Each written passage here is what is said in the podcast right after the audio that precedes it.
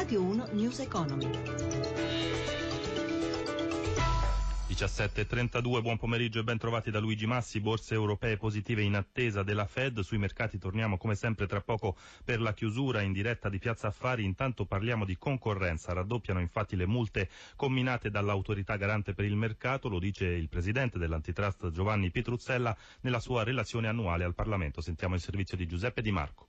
Boom di sanzioni combinate dall'autority sulla concorrenza, l'importo complessivo da gennaio 2015 a oggi è pari a 433 milioni di euro, quelle in materia di tutela dei consumatori hanno raggiunto i 71 milioni. La crescita rispetto al periodo che va da gennaio 2014 a giugno 2015 è stata rispettivamente del 63 e del 137%. Pitruzzella ha poi sottolineato che il forte debito pubblico frena la crescita, servono nuove politiche sulla tassazione delle imprese e del lavoro per favorire la crescita dimensionale delle imprese, forme di finanziamento diverse da quelle del credito bancario e un forte supporto ai processi di internazionalizzazione internazionalizzazione. Il Presidente inoltre ha invitato il Parlamento ad approvare al più presto il disegno di legge sulla concorrenza ed ha espresso apprezzamento per la riforma Madia della pubblica amministrazione. In seguito ha lanciato l'allarme sulla tendenza dei mercati digitali a creare monopoli. L'Autority inoltre sta lavorando per rimuovere gli ostacoli alla sharing economy, una forma di economia condivisa che abbatte i prezzi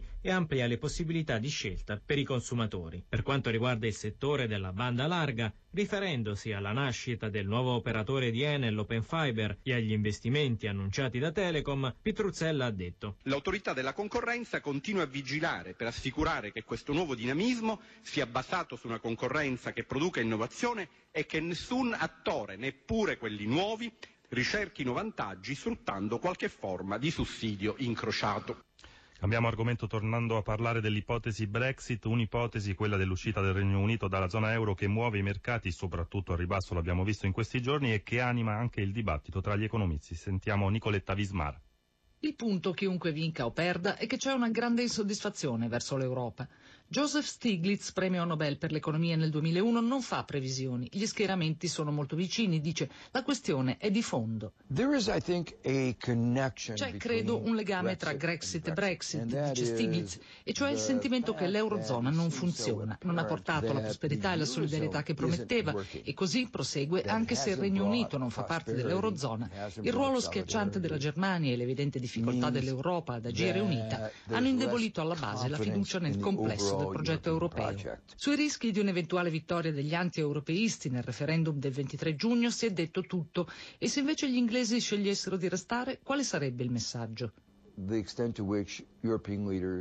Il risultato sarebbe una sveglia per i leader europei. Dovrebbe essere un messaggio di diagnosi per capire e chiedersi cosa non va in questa Europa, commenta Stiglitz.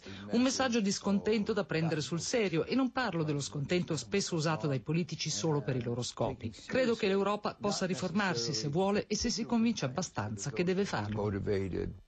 Ci avviciniamo alle 17.36, chiusura delle borse europee che oggi, lo dicevamo, tentano il rimbalzo. Sabrina Manfroi dunque dalla redazione di Milano, a te. Sì, accantonati per il momento i timori del Brexit, gli indici tentano appunto il recupero dopo cinque sedute consecutive in calo. Londra chiude a più 0,73%, Francoforte più 0,93%, Parigi più 1,16%, Milano si sta avviando a chiudere a più 1,65%.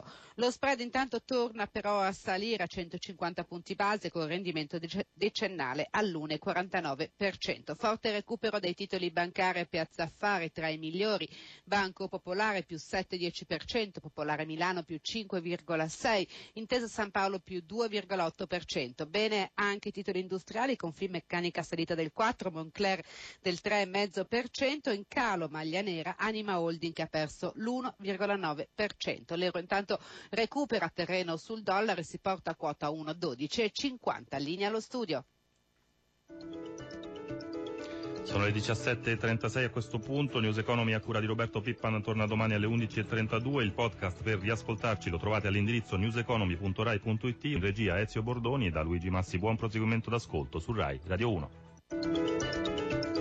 Radio 1 News Economy.